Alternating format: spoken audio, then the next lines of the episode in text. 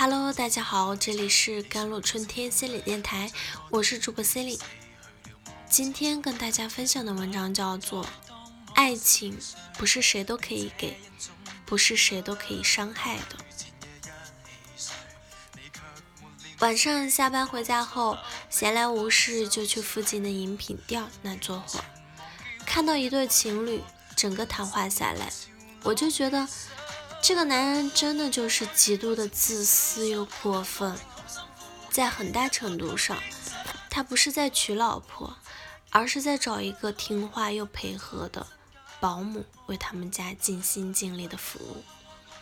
准备离开的时候。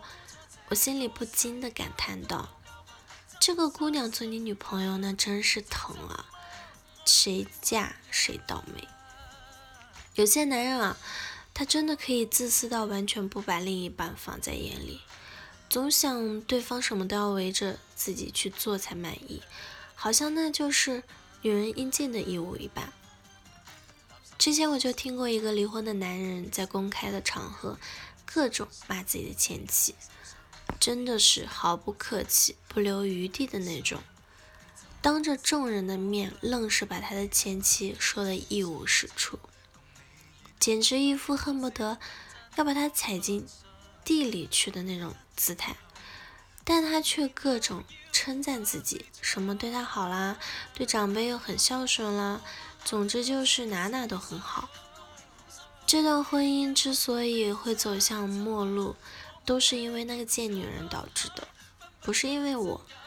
我觉得这无限自夸和贬低自己前妻的姿态，确实是过分了。当时他还说了一句让人非常讨厌的话：“如果我要是有更好的那种条件的话，我会看得上他吗？别开玩笑了好吗？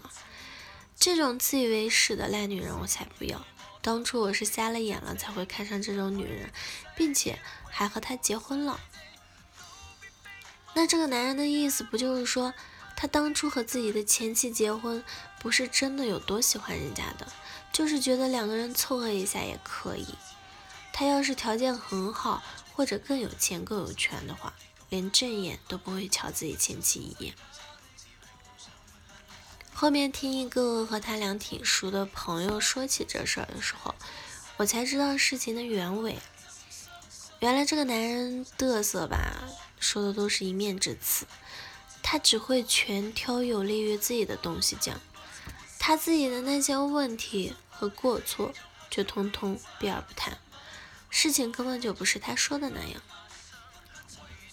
这个男人会很晚回家，问他原因不是加班就是和哥们出去玩了，他前妻多问一句他的一些情况就显得特别不耐烦。具体他有没有肉体出轨这个事情啊，还不太确定。但和别的女人搞暧昧这个事情，就已经是板上钉钉的了。虽然他死不承认吧，而且他特别擅长使用冷暴力。他前妻其实脾气还是可以的，但后来被他逼得脾气越来越差，到最后干脆都不和他说话了。你爱咋地就咋地吧，什么都懒得管了。这样的人走进婚姻，这样的态度面对婚姻，又怎么可能不离婚呢？那些通过在公共场合踩地前女友或者前妻来捧高自己的男人，真的是太可恶了。所以，如果你真的准备和这样的人交往，甚至结婚，要擦亮眼睛，就要做好完全的心理准备。不然迟早崩溃。感情始终是两个人的事儿，一个人就算再努力，也无法收获天道酬勤的好结果。如果一个男人和一个女人在一起的时候，从未替她考虑过，那可以在很大程度上说明，在他心里根本就没这个女人，或者他觉得他对自己而言没有那么重要，只是可有可无的一个角色。那么这段感情一眼也就能望到尽头了，到最后的结局很可能也是预料之中的。所以面对爱情，我始终会鼓励你勇敢的志去爱，但在这个过程中，千万别因为爱情，因为某个人而选择了丢弃自己，这才是最傻的举动。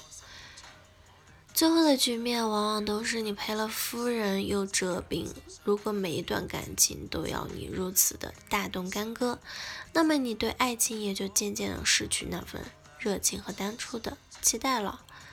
那个真正在乎你又值得你付出的人，他一定会去了解你，会站在你的立场替你思考和思量，不会不顾你的感受，这个是肯定的。如果他不试图去了解，不替你思量，也不顾及你感受或者你家人，相信我，人家根本没有把你当回事，或者他最爱的是他自己。跟这样的人在一起，很多时候都感觉自己挺傻、挺白痴的。他不愿意去心疼你，但你得心疼你自己啊。